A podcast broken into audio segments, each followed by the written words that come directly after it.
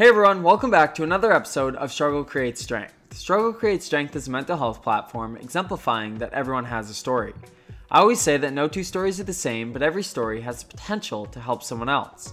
On today's episode, we are joined by 25 year old Keith Arrington. I know that everyone is going to love his story and maybe even receive the wake up call that they need from it. When I first met Keith, I was instantly drawn in by his energy and passion. He's the last person that I ever suspected to have mental health struggles, but he truly proved the point that everyone has a story.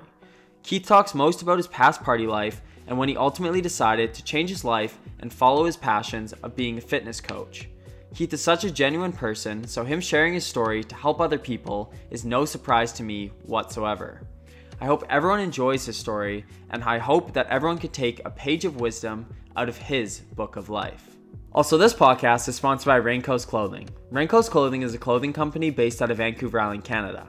They represent nature by embracing adventure, spontaneity, and health, both physical and mental.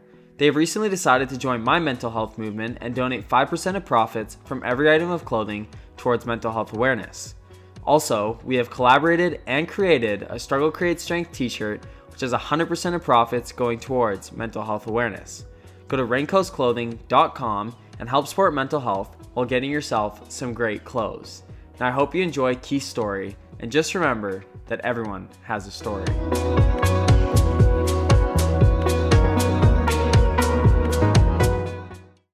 Hello, sir. How's it going? Dude, What's up? you are set up nice. Yeah. Yeah. That is that is sick. I love it. Thank you. Thank you very much. I appreciate it. Absolutely, my man. Are is this is this gonna be on video also? Uh, I can be if you want it to be. Absolutely. sure, if you, if you want it to be absolutely. I just saw like the nice setup in the back and everything. You're like perfectly centered. I'm like, oh my god, okay, let's do it. exactly. Yeah. It's just a good way to start spreading positivity. Just get get some laughter in us, and it's the best way to do it. Absolutely, my man. How are you doing today? I'm doing awesome. And obviously, like first and foremost, I just I truly do I truly do want to just thank you for actually coming on the podcast and speaking up. And you're a person that always inspires me. And I know that we've we've talked about this a bit, but you uh you always you always keep me motivated. You always keep a lot of people motivated and you do a lot of great things. And I think you're the first one to to talk about your story and you're you have so much strength for doing that and i just i envy you for that and i'm so excited to have you share your story and so excited to have you on the platform finally it's it's been a long time in the works but i i'm oh i'm just so excited for this Hell yeah, my man. I'm excited too. Like I, I've I've been saying to Az and like everyone in the house, like man, I'm so nervous to kind of share this side of me, but I know that um, you know, like the name of the podcast is struggle creates strength, right? And all this stuff that I've been through, like everyone, everyone, like you say, has has their own story. And um, you know, there was a little bit of me when I was kind of writing this out that was kind of when I was writing, I'm like, oh, is this like really worth sharing? Is this really worth, is this like kind of good enough to kind of talk about? And I'm like, no, like you said, everyone has a story and this is my story and that's what's authentic to me. So mm-hmm. that's what, you know, I'm, I'm going to share. Right. So I'm excited on that.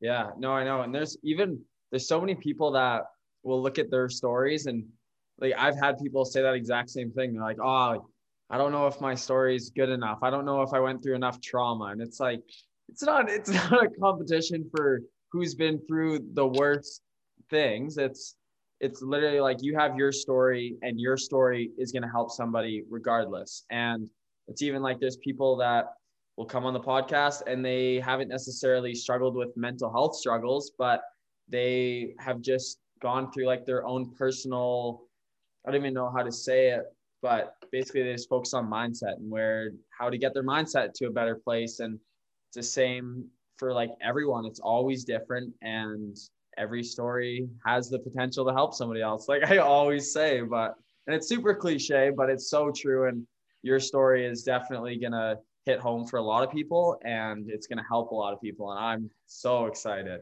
yeah absolutely i've had a few people reach out to me already being like hey man i'm super excited for you to share your story i know yours is you know pretty similar to mine so i'm excited to see what you have to have to say and these are people that i didn't really grow up with or i just kind of um, started talking to within the last year but they say i'm excited for you to share this like I just from your post, it already really speaks to me. So I'm excited to see what you went through. So mm-hmm. I'm like, yeah, here's the full, uncut, raw, unfiltered version of this story. And I know that, um, you know, when I first made my original post talking about um, drug abuse, um, I was super scared to do it. Like I remember having my my finger over the post button on my phone.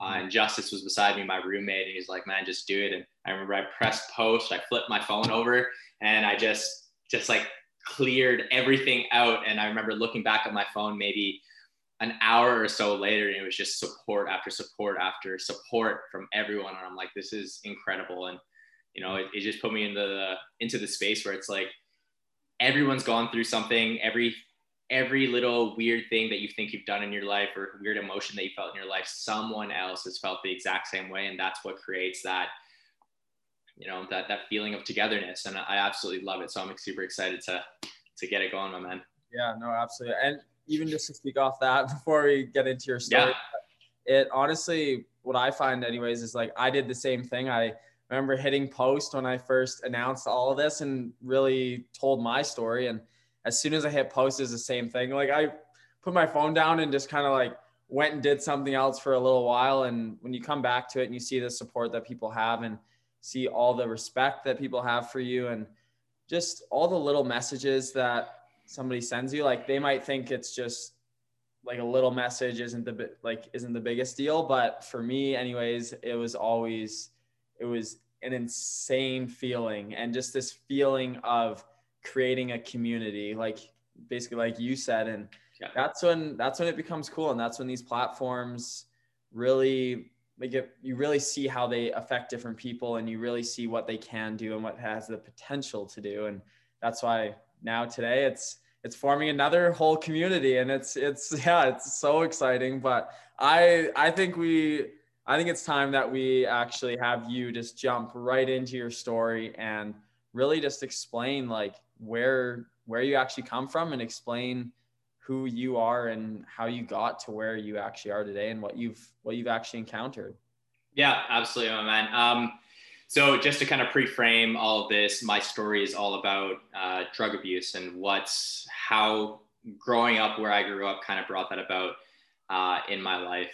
And when I was writing out the the notes that I wanted to to cover for this episode of the podcast, I'm like, man, where do I even like where do I even like really begin? Um, but I feel like the first thing that I want to start talking about is my first year of high school.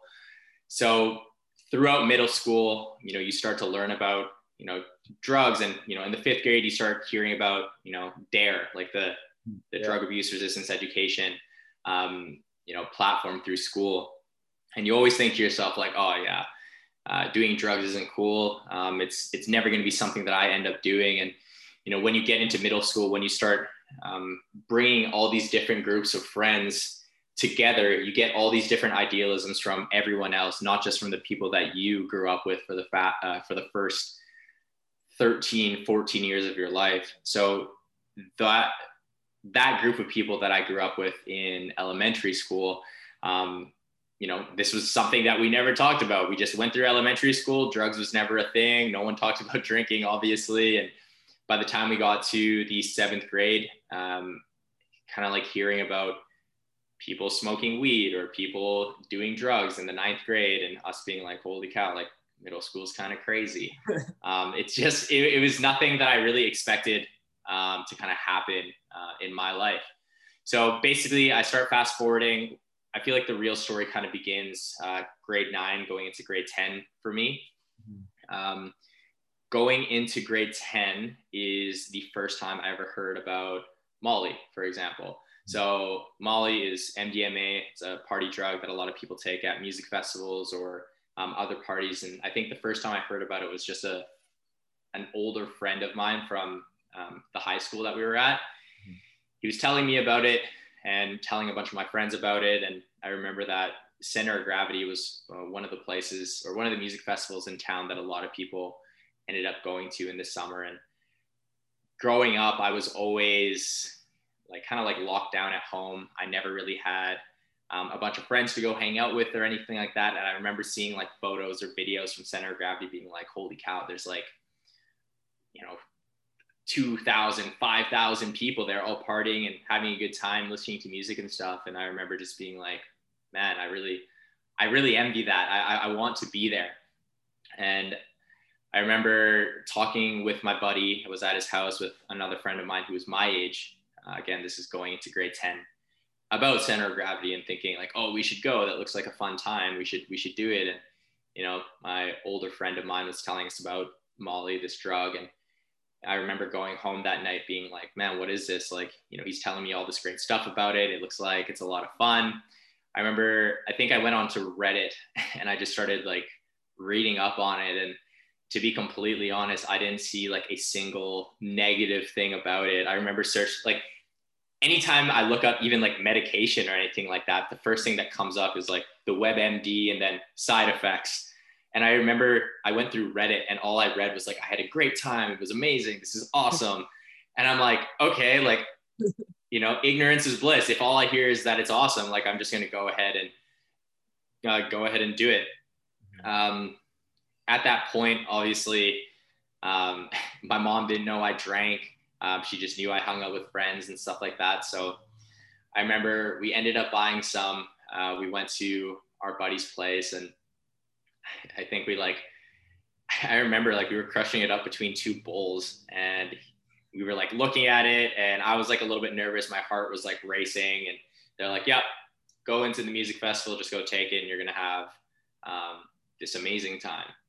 So I remember this is the first time ever going to a music festival ever. Also, um, I had it in the like I had it in my sock or something going through security. And growing up, I was always like the kid to like obey the rules and I never wanted to get teachers angry and stuff. So I remember just going into this music festival not knowing people were going to pat me down or um, like what this environment was. And I remember rolling up to the gate just being like, shaking, nervous. Like I looked like I looked like a dude carrying a bomb through an airport or something. Like I did not look okay.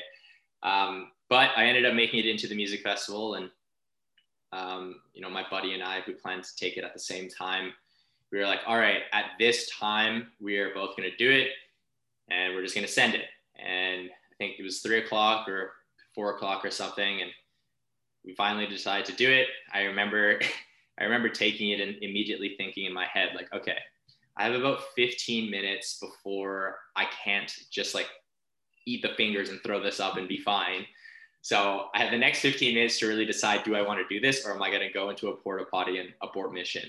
Mm-hmm. And I'm pretty sure I just kind of forgot about it, talking with other people at the music festival, uh, just having a good time. And then all of a sudden, it just hit me like a brick wall. And I was like, you know, th- like holy cow, like I remember taking that first breath and being like this, like this breath was so clean. Like the air felt amazing. Like my eyes were just wide open with this like pure euphoria.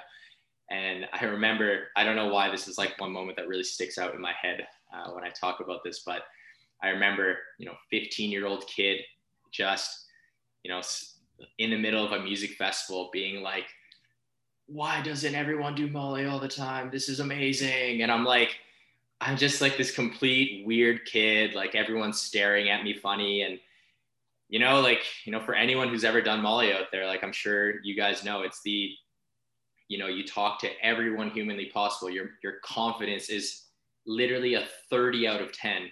You want to walk up to anyone and everyone who will give you any type or time of day.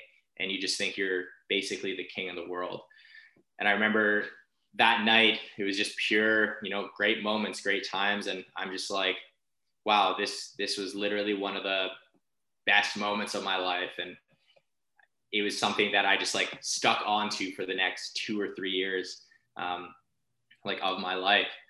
Um, so going into high school, I remember, you know, telling people about that moment, being like, dude, it was incredible. Like it was awesome. Like I can't wait to do it again. Um, so moving forward throughout high school, um, I was just always looking for the next music festival to go to or the next experience that I could go to and do it again. And I didn't think anything weird of it. I'm like, this is incredible. I've never seen anything negative about it. No one was really talking about it. I'm like, did we just find something that is like just this great thing and there's no negative side effects to it? And um, moving forward, I think one of the next times I did it, um, one of the next times I did it was at a Steve Aoki um, like concert in Vernon. Um, and that was the first negative time that I ever had um, with MDMA. So Steve Aoki, um, a bunch of us decided we were all going to go together. It was the 11th grade. We all decided we were going to have a couple of DDs. We're going to drive down to Vernon, go to Kal Tire Arena or Kal Tire Center, and go to this festival. And I remember I was the kid who was telling people about it, being like, you know, this is a bunch of your guys' first times. Like, this is what you're going to expect to feel. This is what's going to happen, blah, blah, blah. And, you know, I felt like I was like the person people came to for this knowledge. And I'm like, oh, this is so cool. Because again, I had no negative mm-hmm. effect from it. So the whole night went by. Um, we all had a good time.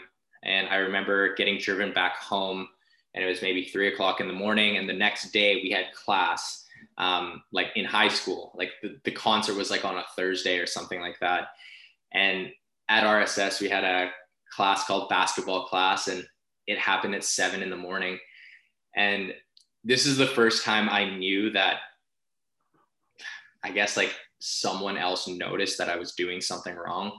Um, I was in basketball class and you know, one of the effects of Molly is that you sweat and you know your jaw kind of rattles around and stuff like that, and you know your lips get all red and stuff like that.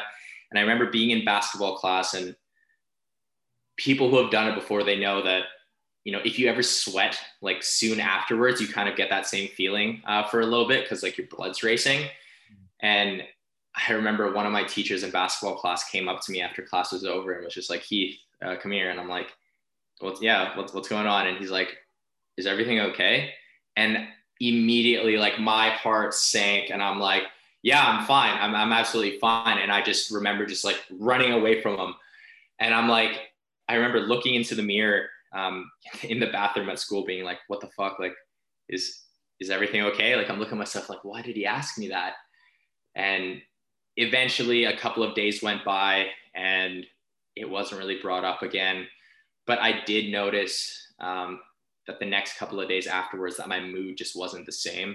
Um, generally a super happy kid, um, always, and then the the crazy rush of dopamine um, during that time frame where I was, you know, using that at, at Steve Aoki, uh, it just got amplified. So the next day and day after, I was just in this little bit of a lull, a little bit low.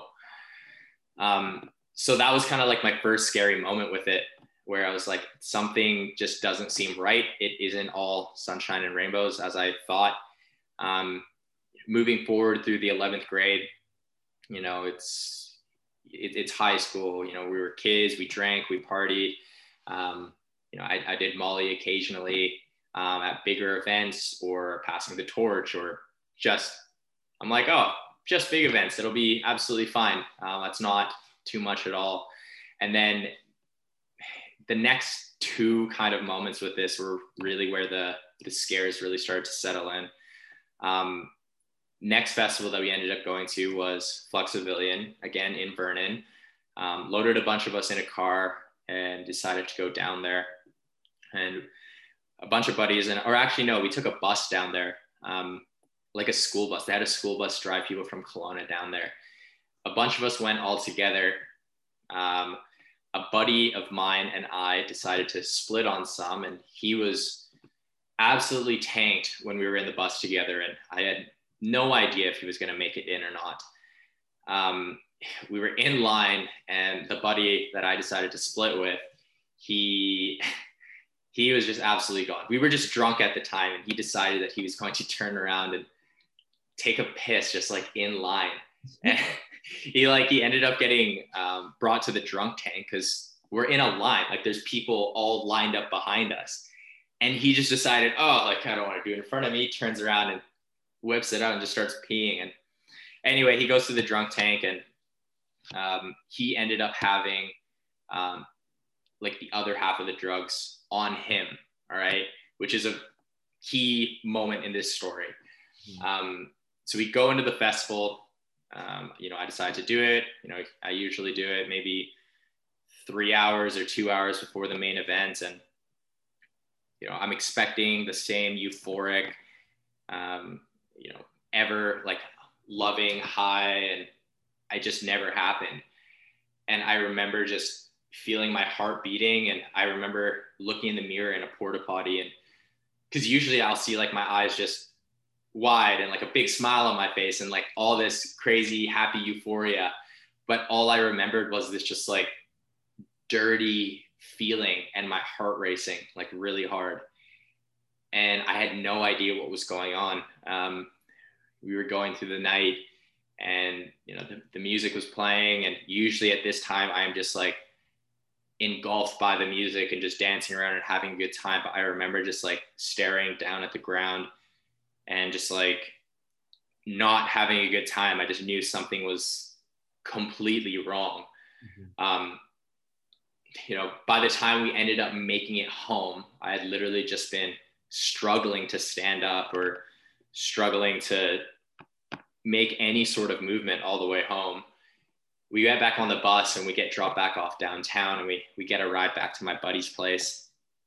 And I remember just my heart was just in so much pain and I was not smiling. I was not happy. I felt this like crazy paranoia of everything happening around me and that my mom was going to show up to my buddy's house and everyone was going to see that I wasn't okay. And my mom's, my buddy's mom was going to come into my room and, uh, you know, be like, yo, Keith, like, what's going on? Like, what the hell, what the hell are you doing? So I end up going to bed in the guest room. And I remember putting the covers over, over myself. And I remember trying to go to bed. It's maybe four in the morning. And all I remember doing was sweating. And I'm, and when I say sweating, I mean, like I was running a marathon type of sweating and I wasn't moving. Like I'm literally under the covers. It's middle of December and I'm just sweating profusely. And his guest room was inside of their computer room. So I also knew that his dad comes into the computer room in the morning to get some work done. So I'm under the covers. It's four o'clock in the morning, and let's say eight starts rolling around, and I start to see the sunlight kind of peer through like the blankets and I start to stress out. I'm like, oh my goodness, I haven't slept. I've just sweat this whole time.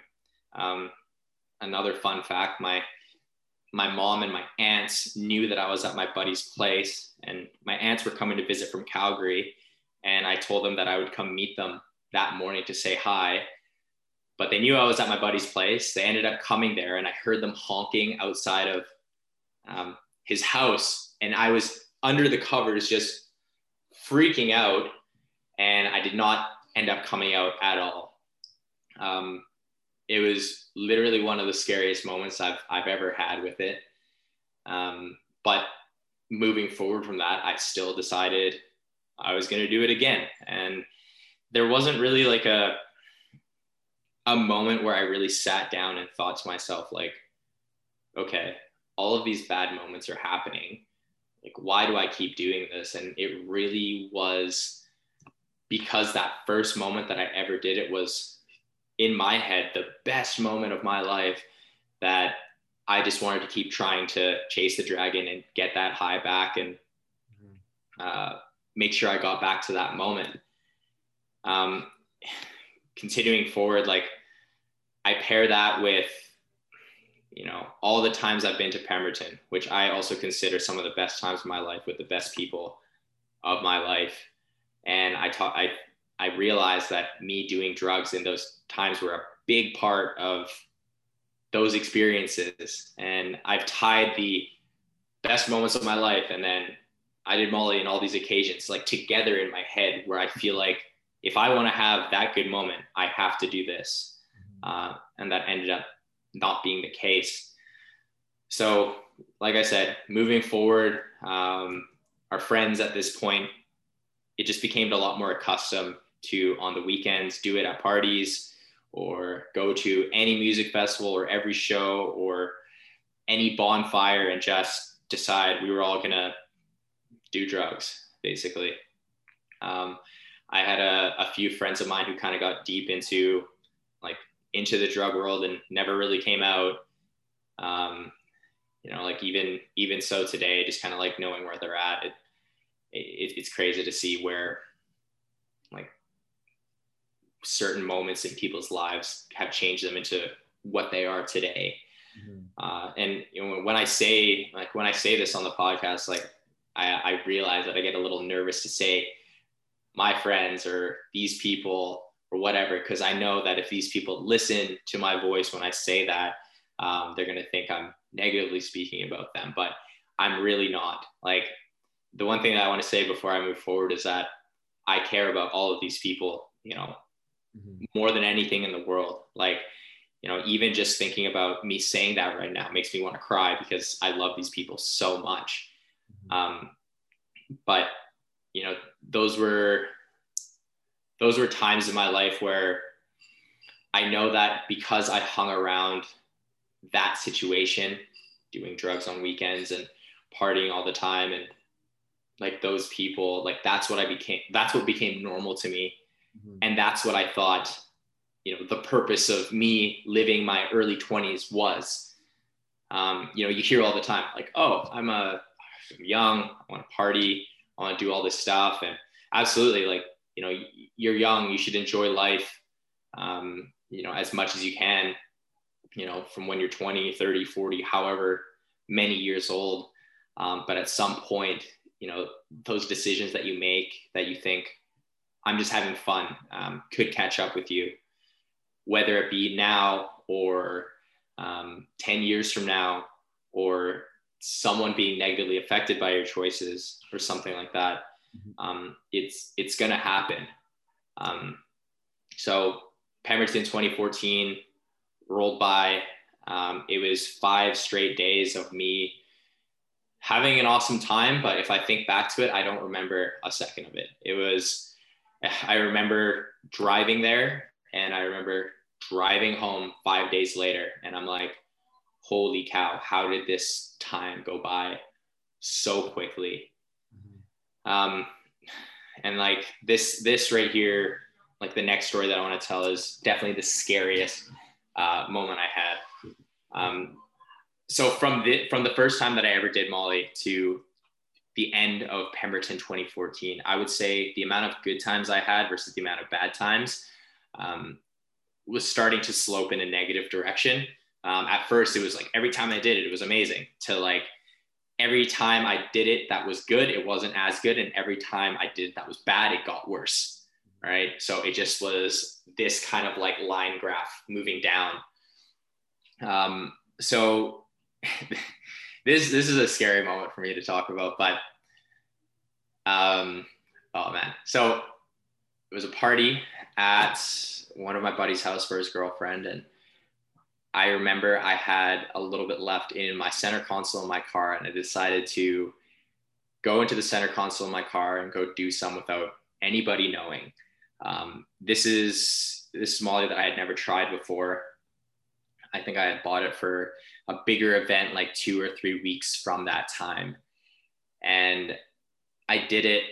And I remember going back into the party and it was somebody's birthday or something. And everyone started singing, everyone started singing happy birthday. And I remember singing it, but in the most I'm messed up kind of voice. Like as a Filipino, like we sing karaoke like quite often. So like the voice is like, you know, pretty decent. But I remember I remember singing it and I sounded like a maniac, like from what I remember. And this whole party is going and everyone's singing happy birthday to this girl. And I remember I grabbed one of my friends, um, not like aggressively or anything. And I just got, I started to like cuddle up real close to him just because I was so messed up. And I remember him going, "Yo, what the what the fuck are you doing?" And the whole party just just stopped. You know the little like DJ yeah. scratch when like everything just goes silent. They're just like, Rrr. and like everyone just kind of looks at you. Like that moment happened for me.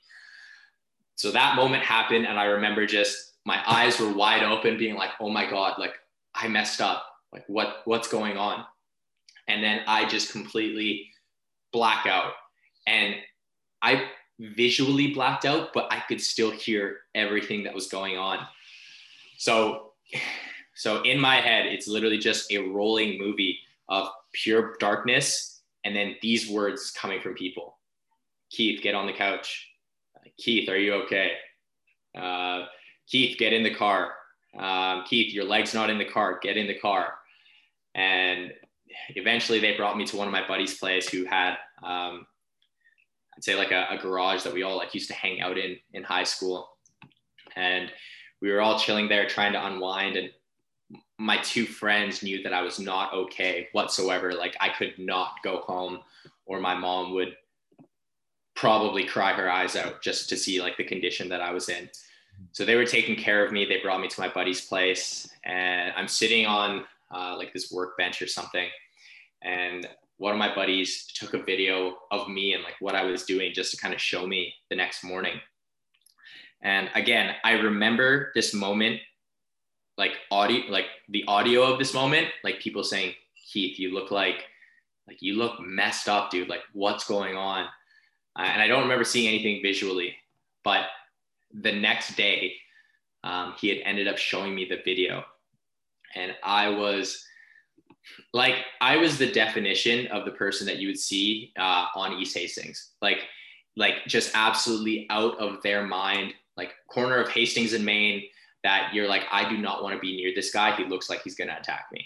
Like that's what I look like, and it was one of the scariest videos I've ever seen of myself um, in my life. And whenever I think back to that, I'm always like, man, like I know I told him to delete it, but I really, really, really hope he deleted it. It's just like, it is the darkest moment like of my life. Mm-hmm. Um, so from there, like after I've been completely blacked out, I'm absolutely tweaking out on this couch and they end up taking me back to my buddy's place who had the computer um, like the the guest room with like the computer room in it, mm-hmm. and they take me into the basement. And in the basement, there's no windows. Um, there's like a pole in the center of the room. It's just like this big concrete block of room. Um, and I remember snapping out of it, like my eyes open and I could see again. And where I was was I was holding a PlayStation controller and I was playing Call of Duty. And I'm like, okay, this is what I'm doing, I guess. And uh, like enemies would pop up on the screen and I'd start to try to shoot at them, but I'd be spinning in a circle or like shooting at the ground. Like I was just absolutely messed up. And I noticed that my two buddies who were taking care of me um, were not there to be hanging out. They were taking care of me because they were falling asleep. And I realized in my head, okay, um, I have my two best friends taking care of me right now. I'm obviously messed up. I feel bad. So I say to them both, Hey, um, I'm pretty tired. I think I'm going to go to bed. Like, I'll just sleep down here. Um, good night. And I realized at that time it was five in the morning. And they're like, okay, sounds good. If you need anything, just literally just call us. All right. And I'm like, okay, sounds good. So, like I said, no windows in the basement whatsoever and he turns out the light and no windows you would think you're not going to see anything. Light tv's off lights off. And i'm going to take you down this crazy journey of everything that i saw. It was yeah. the scariest moments of my life. Um, it's usually pitch black down there but i could see absolutely perfectly. There was this orb of light that was flying in different directions and hitting different walls in the room and i could see so clearly in those different areas of the room. And I'm like, okay, like I'm pretty messed up right now. Uh, let's see if I can calm myself down with some TV. So I turned on the TV. Uh, I put on Family Guy, and every every little bit of Family Guy that I was watching, um, you know how like Family Guy has like all the bright colors and everyone's just very happy and cheery and blah blah blah. The whole show had this really dirty paper tinge to it. Um, it, it just looked, everything looked wood colored basically. And when Brian and Stewie were talking to each other, it was just the craziest reverb you've ever heard. So Stewie would say, Brian, Brian, Brian, Lois, Lois, Lois. and I'm like, okay, I don't know if this is part of the show or not. And I honestly watched Stewie and Brian's like whole bodies like melt off of them. And I'm like staring at the TV, like gripping both sides of the couch, like, okay, things are not right right now. Like that's not happening. Um, I looked at my hand and I'm just like picking out little pieces because I don't remember how it all perfectly flowed. I looked at my hand and it was just like this, um, this little twirl, like this little whirlpool that was going on in my hand. I looked at the cement uh, beside me, the cement wall, and it was like caving into itself. Um, I decided, okay, I just need to like turn off all the lights and just try to go to bed. And I remember turning off the TV and looking into the room to see if I could still see a light. And I saw like this person, and he wasn't really there. And he's looking at me.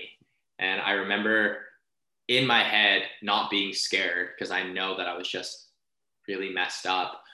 And he ended up just shooting right up to me, like nose to nose with this figure, basically.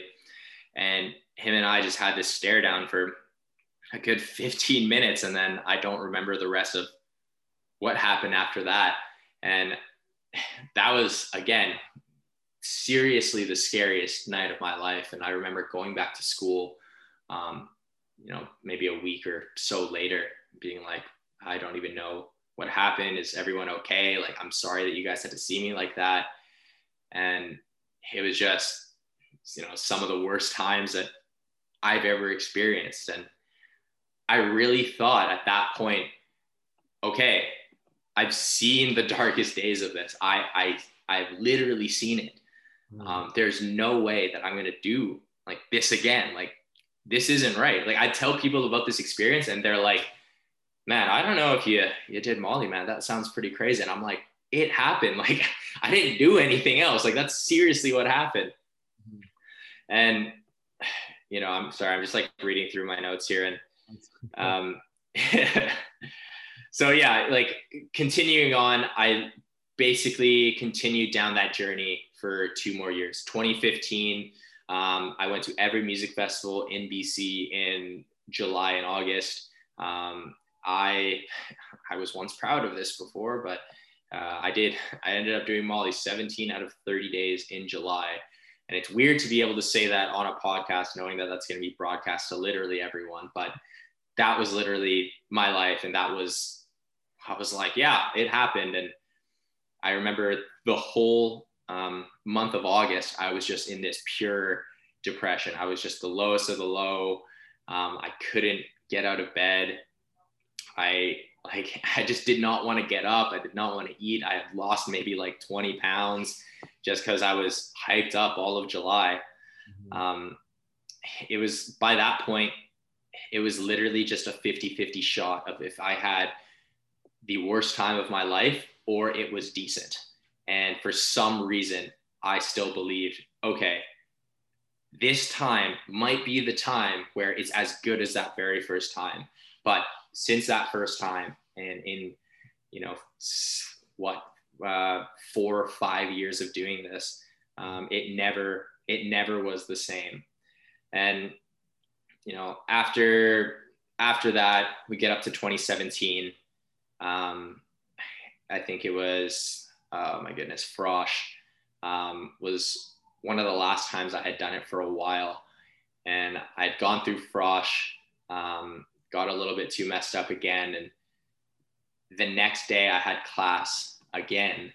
And this was in university at this point. And I remember not feeling great. I felt hungover, felt upset. Um, I had a good time last night, but I was in class just, you know, drudging through it. And I, I was once to like take up a bunch of monster energy drinks or a lot of coffees just to kind of get me through the day.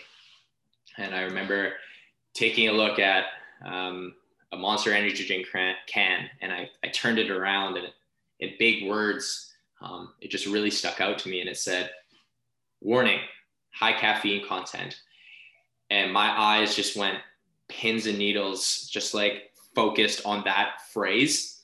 And my heart just was exploding out of my chest. And I remember in a lecture hall of 200 people, I got up and I just sprinted to the bathroom. And I remember looking at myself in the mirror, being like, what is going on? Like, are you having a heart attack right now? And I remember texting my buddy who was in class with me. I'm like, hey, man, do you mind grabbing my stuff? I'm not feeling too good right now. Um, I, I'm, I think I'm going to go home. He's like, are you sure? Are you good? I'm like, yeah. So I sprint um, down to J Lot um, and I go into my car and I have full intention of driving myself to the hospital. And I remember talking to myself in the car, yelling at myself, saying, just keep beating like heart you you you got this. Like don't stop. Like i'm getting you to the hospital. Just you we got this.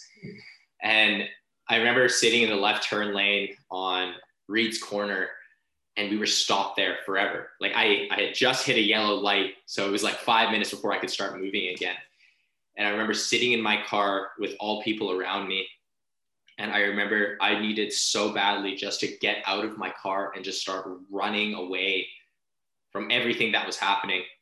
And I didn't. And, you know, I ended up making it through that moment.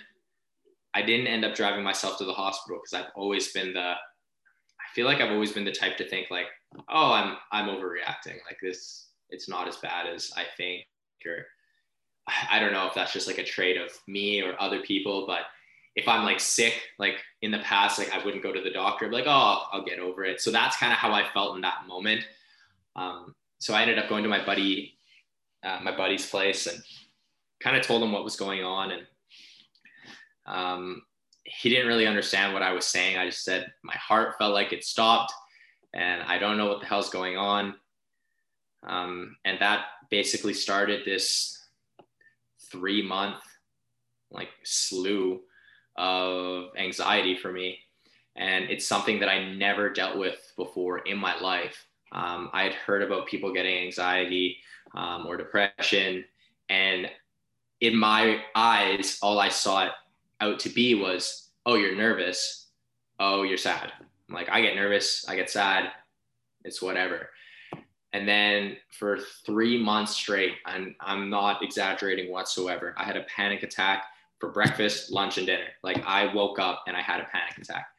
Like if if I woke up and I realized I was awake, I would shoot out of bed and just like kind of like grab my chest and be like, oh my God, oh my God. So like I got out of bed immediately as soon as I woke up. Um, by the time the end of the night came, I had just been so exhausted from trying to fight back these anxiety attacks that I fell asleep so quickly. But I couldn't go to school. I couldn't talk to my mom. Like I couldn't go hang out with friends. I couldn't go to the gym. I, I literally just couldn't do anything um, it got to the point where I'm just like, I need to see my doctor about this. There, this can't be happening to me right now. And I go to my doctor and I told her what happened. And I told her I thought it was panic attacks. I thought it was anxiety attacks. I told her that at first I thought it was a heart attack. And she assured me that no, it just sounds like you are having panic attacks. And the piece of advice that she gave me um, which helped me but hurt me a lot in that moment um, was just try not to think about it.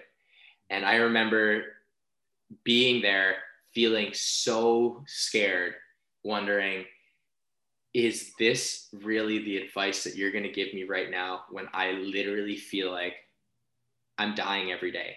I literally feel like the world is collapsing in on me. And that's not an exaggeration. I feel like everything in the world is ending. And I remember sitting there when she told me that news. And usually I'm very submissive and I'm like, okay, yeah, no, sounds good and perfect. And in that case, I'm like, I literally said, like, are you serious? Like, is that really all that you can do for me?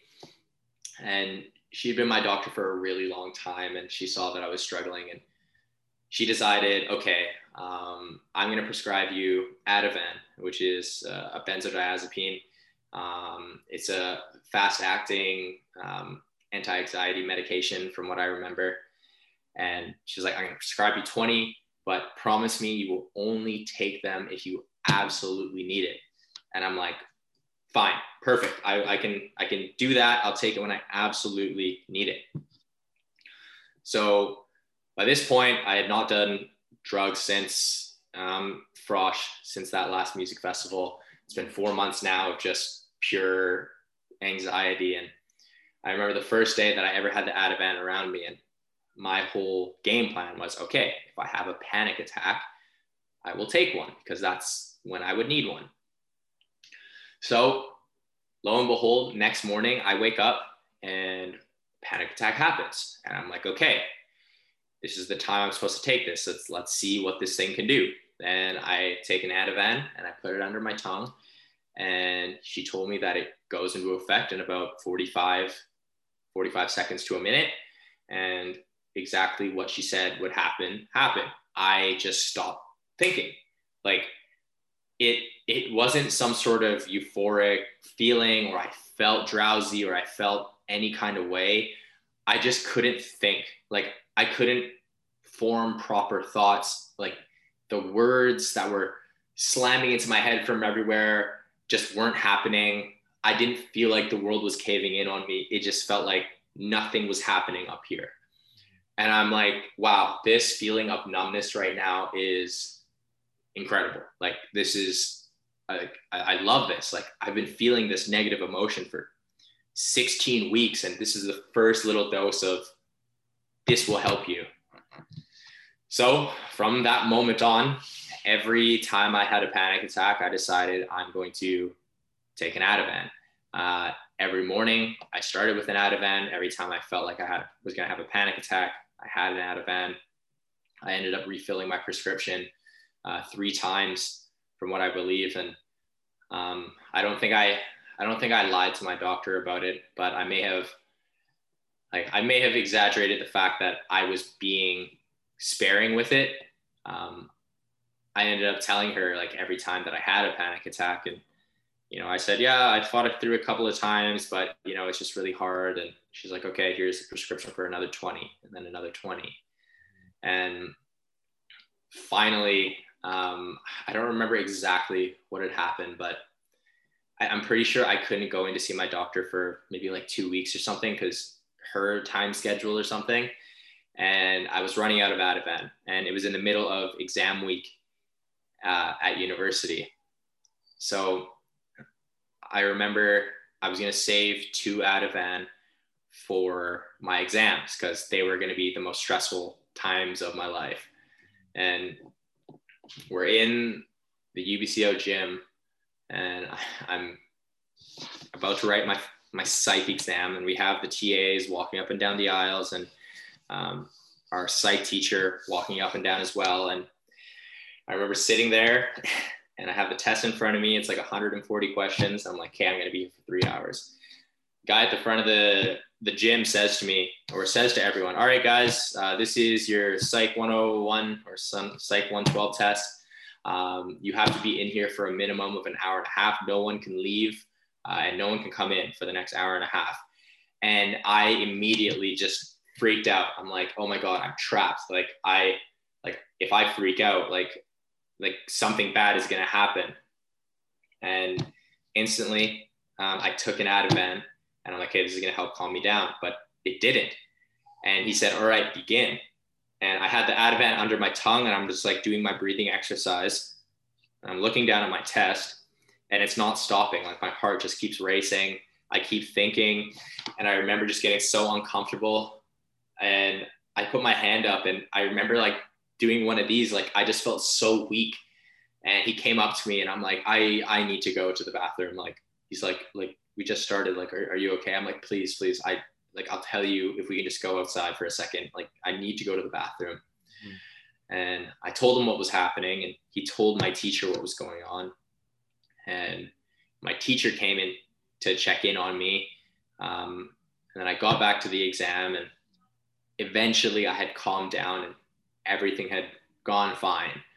Um, but again, that was another really scary moment in my life where I'm like, oh my God, I'm trapped here and I, I can't, like, I can't leave.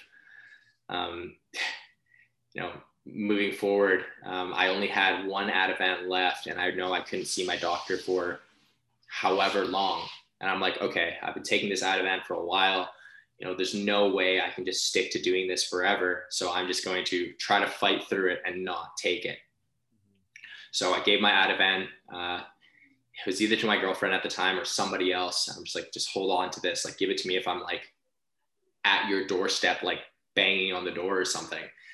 Um, and then for the next seven days after my exams were over, um, I'm like, okay, I'm going to wean off of this. And the experience of weaning off a benzodiazepine was worse than the anxiety itself. Like those seven or eight days, I got out of bed maybe twice. And I had to ask my mom to bring me everything. I'm just like, Mom, I'm not doing okay. Like, can you please just bring me food? Um, I just laid in bed, took three naps, and I was never that kid in the past. I was always active, always hanging out with people. And then those eight days were just absolute hell. Like, you know, if like, again, I'm not a doctor. This is just like if I were ever to go back to that experience again, like I would have never taken um, that Ativan from my doctor. Um, she did the right thing by giving me something to help me in that moment but it was way worse than the panic attacks itself. Like I wish I could describe it, but I just want to clear it so far away from my mind that like I was seriously a shell of myself. Wouldn't talk to anyone.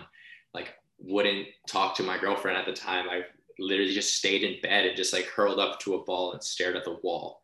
And like I, I don't know, it was just such a scary time for me. And eventually, you know, I I got out of it, just like I've gotten out of everything. Um, and then for the next two years of my life, like I did not touch um, any any hard drugs, and like that experience was, you know, the worst thing that I could have gone through. Um, you know, after those two years, um, I had placed in my first show. I had won um, my men's physique competition, and then during that time, um, right afterwards, I'm like, okay, I haven't done this for two and a half years. Let's party up. Um, I have like, I just want to show. I'm feeling great. This is awesome. And then, you know, a lot of 2019 was the same, same old crap. Um, I, you know, dabbled in hard drugs again. Um, I partied with, you know, the same friends that I used to back then.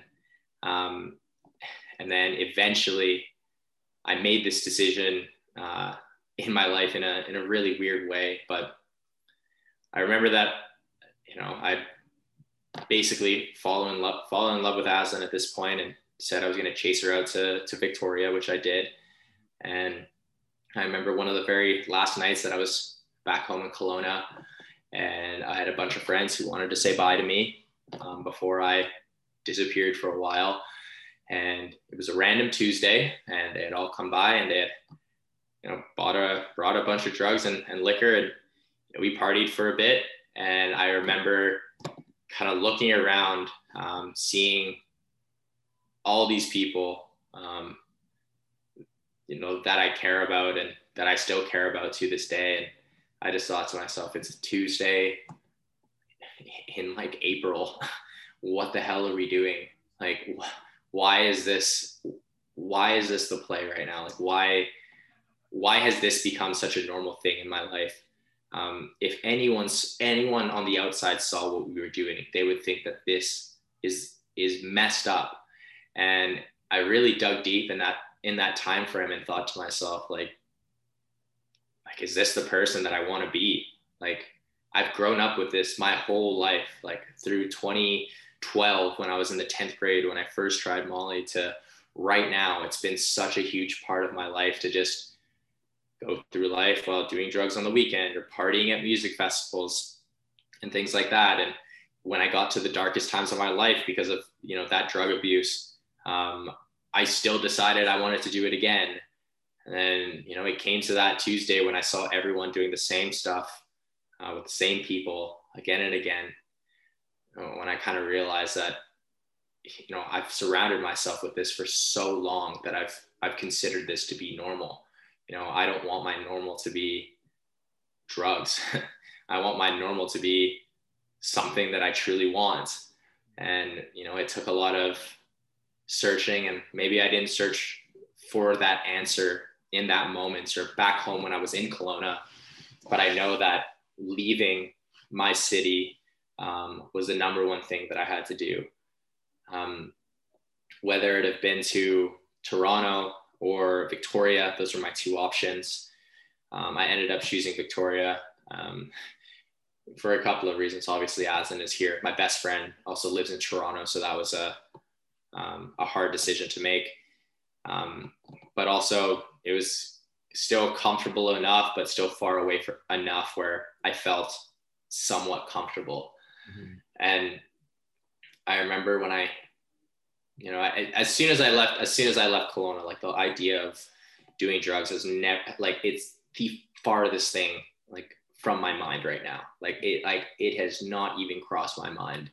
Um, you know, I still hear about music festivals happening in Taiwan, or I still hear about people be like, "Man, I can't wait for concerts to open up back up again." I'm like, "Yeah, I'm excited too," but I'm going dead sober. Like, mm-hmm. you know, I'm loving what's happening right now. I love being in the position that I'm in, and I remember, you know, July, maybe like fifth or sixth, when I decided, okay, I need to figure out a a job here in, in Victoria.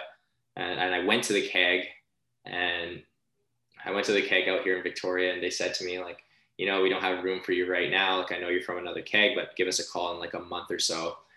And that's what I'm like, all right, well, um, I'm either going to move back to Kelowna because I have no money and no job and just be this, be that dude who tried something and it didn't work out and I came right back where you know I didn't want to be or I'm going to bust my ass and make you know a business a priority in my life um, when a lot of people didn't think you know it was going to be possible. So July 16th you know I remember like it was yesterday I messaged my mentor I'm like hey Brian um, I'm ready man like I whatever you need me to do man like I'm I'm in like just tell me tell me what I need to do. And that's the day that I got started with you know the 10K Academy, which helped me build this business to where it's at today. And you know this the reason that I'm bringing this up and the the whole story of, of drug abuse is you know Brian, my mentor, he he went through the same things in the past. You know, he battled drug abuse. He, he was a bartender at a nightclub um, in Calgary before he was like, I just need to get out of this situation around the people that I'm around. Though I love them so much, it's bringing me down uh, to a place where I don't want to be. And, you know, like I vibe with that message so much to this day. And I know that I care about each and every single one of my friends back home so, so much. And I know that they're happy for me for moving out here uh, and, and, chasing this dream. Mm-hmm. And like, you know, I can't thank, thank them enough for, you know, the times that we've had and stuff like that. But the, um, like I just I just feel like I'm just so much happier here, and I'm just happy, um, you know, what with what we were able to, you know, with what we were able to build.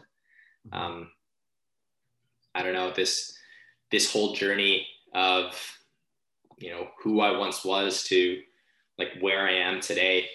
Um, it's a, it's a lot to even process, even going through all those major stories in my life and talking about them with you right now. Like, like I never thought I'd I could say all of this stuff and not feel super weird about it. But that's you know that has been my that has been my story, and um, like I know that whoever listens to this podcast, um, you know, like we we all go through some sort of struggle, and you may not realize that you're going through a struggle in this moment too.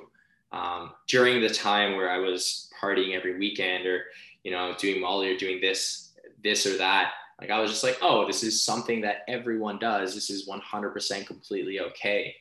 Mm-hmm. But you really have to dig deep and think to yourself, like, do the people that you surround yourself with align with the vision that you have for yourself? You know, friends, you know, are like are amazing. They're there for you. You've been with them all your life, but like how many how many of your friends do you still hang around with that you met um, in elementary school? How many do you hang out with from university or the new city that you live in? And mm-hmm. I know there are a lot of friends that I've had in the past that are, we're friends because we've known each other for so long. But when we talk about the things that we're doing in our lives or the things that interest us, we're in completely different categories, right? Sometimes you need to realize that you're going to grow apart from people. Uh, and sometimes changing your environment has to be the thing that you do. But it all starts with you realizing that there's an issue or realizing that what you're doing doesn't align with what you want to become. And you know, like I know there are people out there who are thinking, like, man, I just don't know what to do next. I don't know, um, you know, like how to step away or change my environment, even if I wanted to. But you know, when you think about what to do next, you know, spend a day, spend a day or two, and really write out all the things that make you happy and all the things that, um, you know, bring bring value to your life, and live every day to make sure that you do as much of that thing as humanly possible. For me, it's coaching, coaching my clients, seeing their transformation, seeing them, you know, work on themselves and stay motivated and message me like, yo, I see a bicep vein. Like I got that, me- I got a message like that yesterday. I saw that. Yeah. yeah. I got a message like that yesterday. I'm like, oh my God, like this is the greatest feeling in the world. And getting check-ins from my clients, like it just makes me so happy uh, and just like progressing in their journeys. And I'm so happy to be um, a part of that. And, you know, I'm, I'm sure that a year ago, if I told anyone like, Hey, I want to be an online fitness coach, they'd be like, Oh, interesting. And that self-doubt would start to creep in um, with yourself and the people around you, though they may not say it, you can always pick up that vibe if they don't truly believe in you. Right. And, you know, surrounding myself with people who truly believed in me, like you know my roommates now aslan now you know my my mentorship program and everyone in there who's just created this super strong community of all these people who want the same thing you know to coach other people to help them be um, higher version of themselves like it it you know pushed off that imposter syndrome it made me think like hey if this guy's doing it and this guy's doing it i can absolutely do it mm-hmm. so if you're struggling with like what to do next, sit there, write out all the things that could possibly make you happy. And even the ones where you think, ah, this might not work out, or ah, I, there's no university course for that or anything like that. Dude, there's so many things that you can go out there and do in your life. You just got to figure out how to get it done. The internet, amazing resource to make things happen. And, you know, in the past six months, or yeah, in the past six months, we've built, you know, this business from the ground up to, you know, 66 online clients. And it, it literally just comes from hard work and figuring out you know what you have to do next mm-hmm. and again you may not know that you're struggling but like really think if the things that you do completely align with that vision um, before you think what you're doing like is 100% okay. Mm-hmm.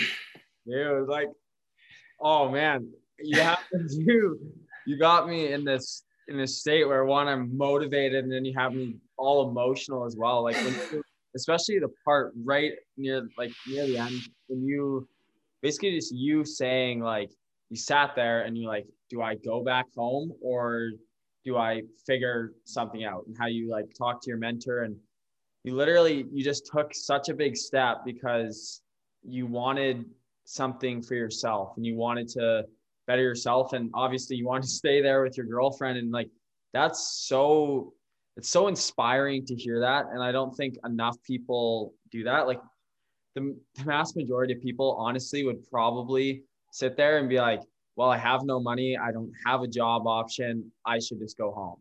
And mm. they would literally do exactly what you said. Like, oh, I tried, didn't work. Oh, well, I'll go back, do the same thing that I was doing before. And for you, like you, you took this step that like you're embracing what you love to do and you're doing exactly that and like you're making a massive difference like you that like one of the reasons why i love always seeing all your social media stuff and everything that you do is because you're not just preaching body image and saying hey yeah you want to like you don't talk about okay yeah like you're gonna get a six pack this is what you do. Like you like for you it's you you want people to feel good about themselves and you and it comes from like different avenues though. Like it's not all just about body image. It comes mm-hmm. down to like your mental your mental state how you actually feel like in a whole. Like you're not you're not starving yourself to the point where you look good. Like you're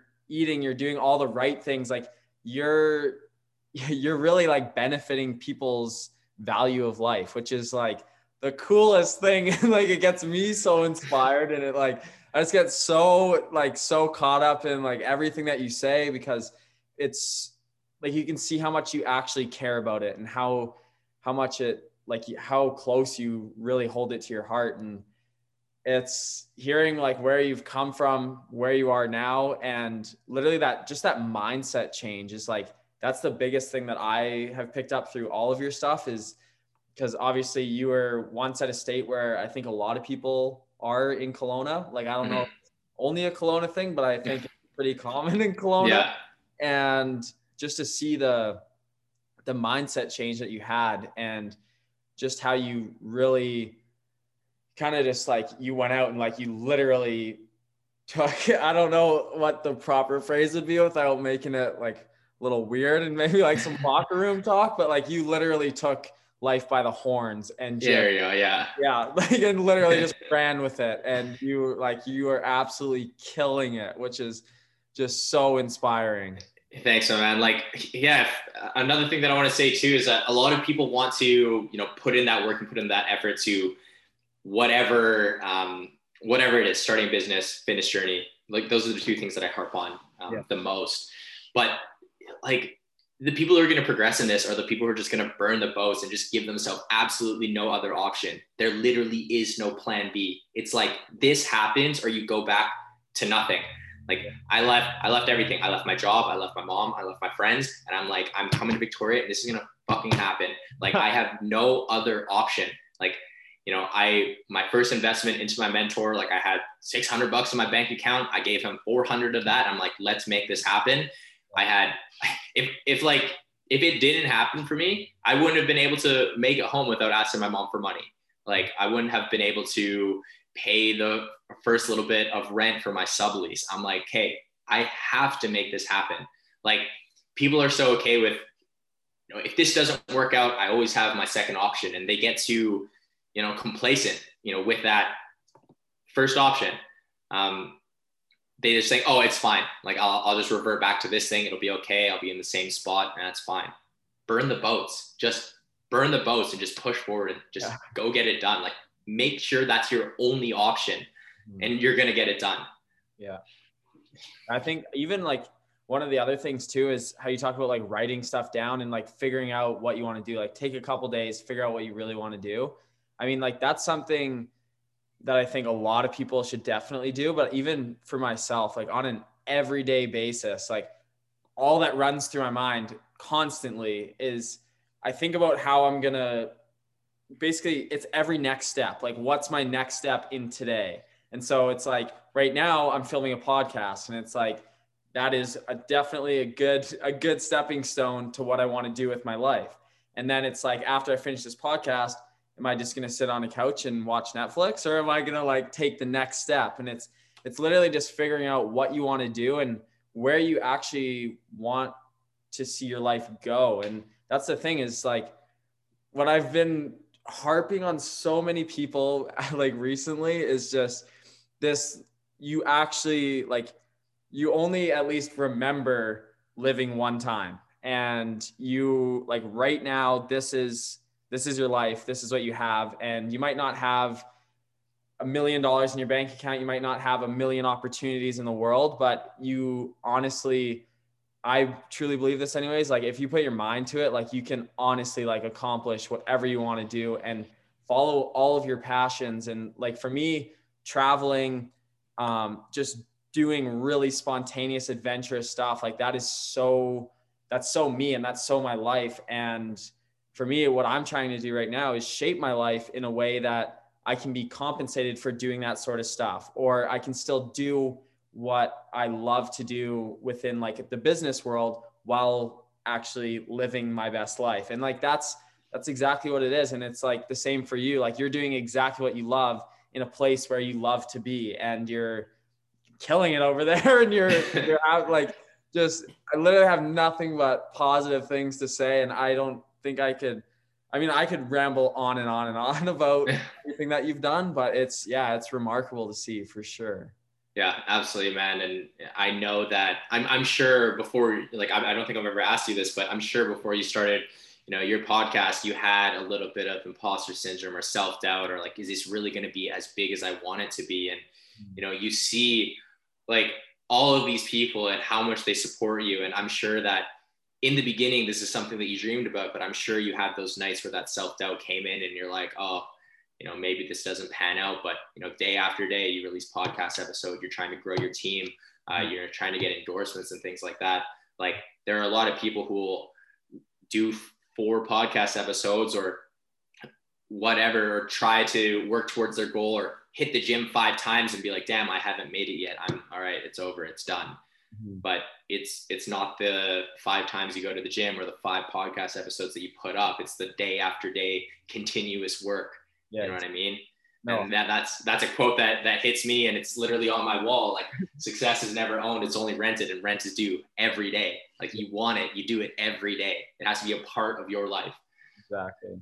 Yeah, yeah. I think that's true. Like so true. Even today, like I've had there's like something super cool that will be announced at some point, but I just got yeah, like it was something that was super cool. And I just like started grabbing my phone. I called both my parents about it and everything. And I was like, you'll never guess what just happened. And it's even like when you get so excited about it, you want everyone to feel the exact same. And I mean, like, most cases, like, that's not going to be the case because they're not the ones that are sitting in their room or sitting in their office all day long, like doing this stuff and putting in the work and like seeing like when it's a little bit of success, like it feels like the best thing in the world. 100%. And so for me, when like today, when this happened, I was like on the phone with my mom and I was like, she was obviously excited, but it's like not, it doesn't even compare to my excitement. And then same like with my dad, like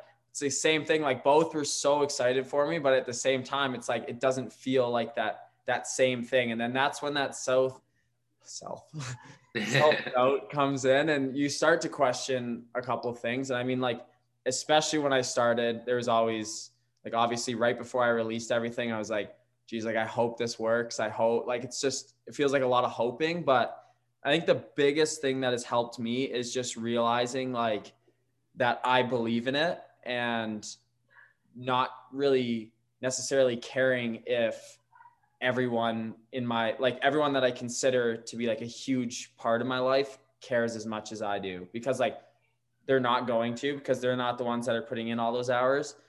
And in reality not everyone's going to like what you do. You can't mm-hmm. control how people how people feel about like what you're doing or how people even feel about you and your passions and everything. And i think that's like the part of it is just being so passionate about it that you'll never let anyone's negativity bring you down and you'll never ever let it crush what you're doing. It's like if you're passionate, you run with it and exactly burn all the boats that are that are in the way or that'll like just give yourself no other option than moving forward.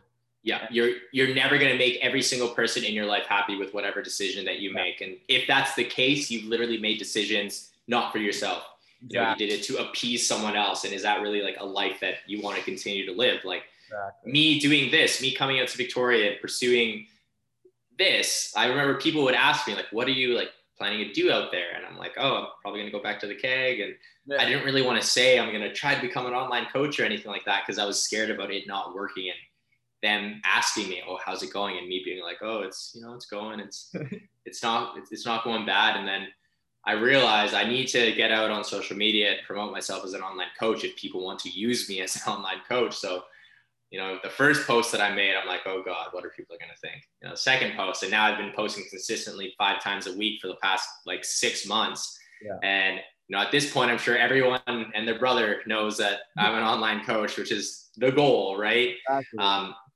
and yeah, like I don't know, it, just to touch on like the drug abuse story, like one last time um, there are a lot of people out there who, you know, may think it's not that bad. Like I just do it on the weekends. I just do it here and there. I just do it uh, when I go out uh, and stuff like that. But imagine all the time, energy, money, and bad choices that you've made in those times when you could have been putting that towards something else. Not only that, imagine how much those drugs or those events have affected your brain chemistry in a way where you feel that depression, you feel that anxiety, and like you may not notice it immediately after. Like you're you're gonna have a great time or whatever. Then the next day you might feel a little bit down, but over time you compound all of these times together uh, over and over and over again.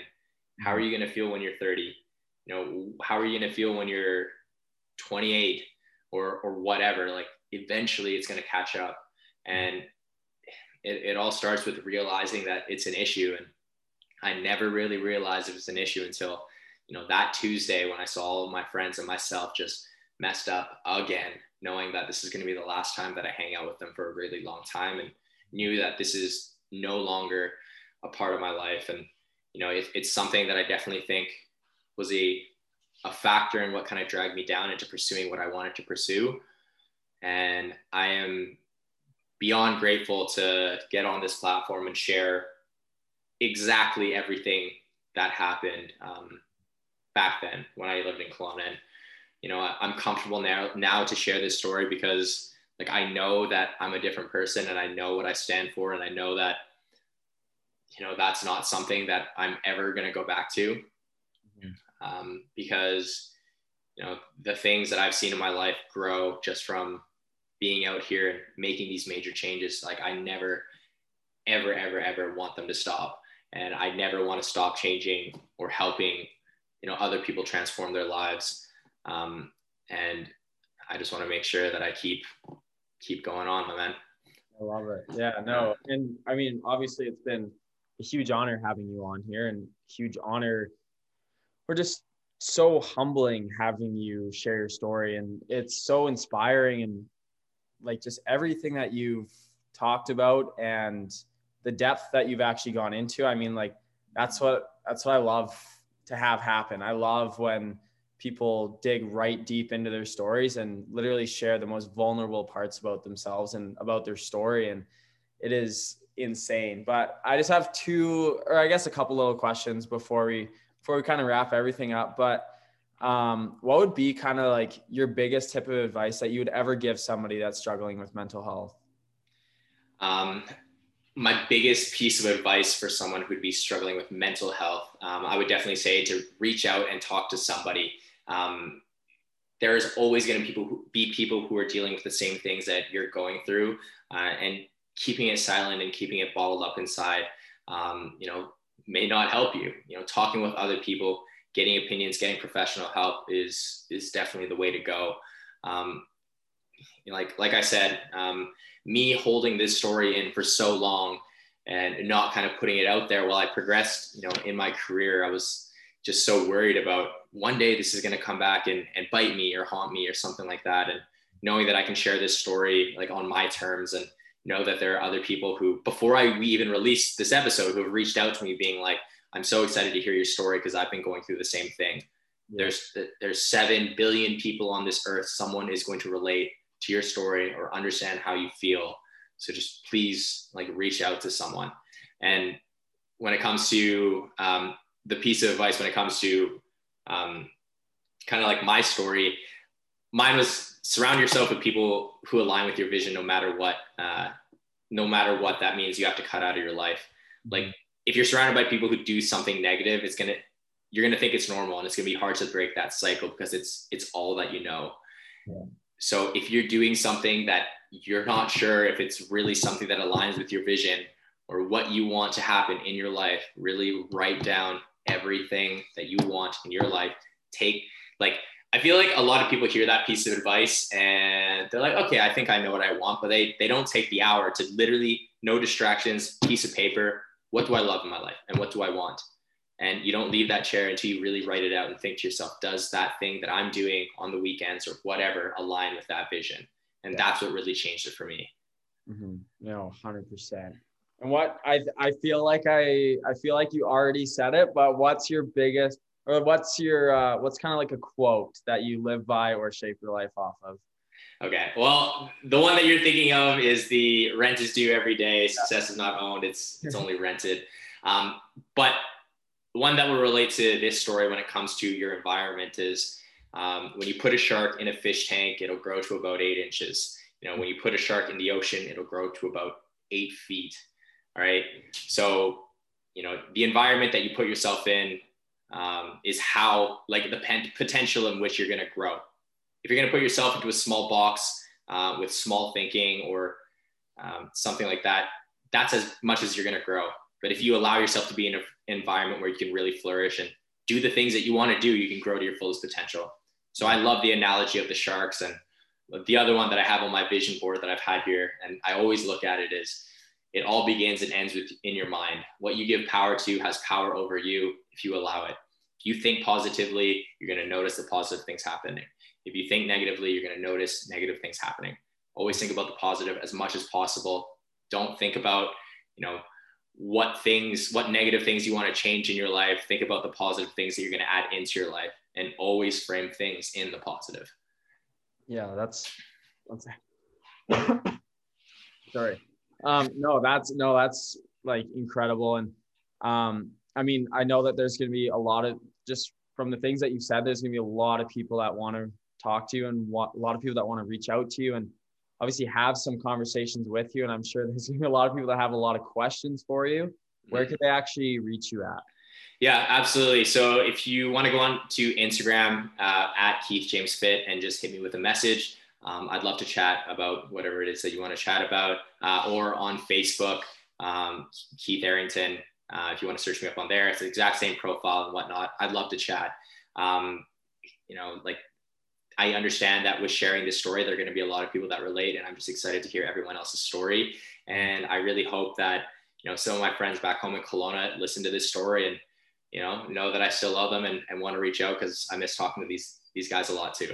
Yeah, absolutely. No, that's incredible. And thank you so much once again, Keith, for coming on. And I mean, every single time we talk, it's it's a great conversation, and we always definitely exceed our all the time limits that we kind of set ourselves. But that's that's the best part about it. I think we always have these good conversations because we have a lot of things on the go, and our minds are always racing, and we always have all these like really deep topics that we can touch into. And I mean, the deepest conversations honestly make make for building the kind of the best relationships and it's yeah always a pleasure it's always an awesome time absolutely man. Like i can honestly count on probably one hand the amount of times we've actually sat down and talked and every time it's been over like an hour and a half. Yeah. and that's how you can tell like you know if, if we had ever hung out in the past or if like we ever like meet up with each other in Kelowna or something like i know we'd be you know such good homies and hang out because every time we talk from the very first time to right now it's been an amazing conversation man. And you know i love what you do and i'm, I'm so happy that you had me on here bro. Thank you very much. Yeah honestly thank you again and uh, we'll we'll definitely keep in contact soon and i'm so excited to release your podcast absolutely man all right thank you so much my man peace yeah. out okay talk to you later Thanks so much for listening to another episode of Struggle Creates Strength. I hope everyone enjoyed Keith's story, and I encourage you to reach out to him and have some vulnerable conversations with him. If you want to reach me or come on the podcast, you're more than welcome to at Struggle Creates Strength on both Instagram and Facebook, or you can also reach me on my website at strugglecreatestrength.com. All podcasts are posted on Apple Podcasts, Spotify, YouTube, Facebook, and additional posts are posted on Instagram as well. Be sure to share the podcast with all your friends and family, as every single person that it reaches means that there's more opportunity to help someone else. Thanks so much for listening, and just remember that everyone has a story.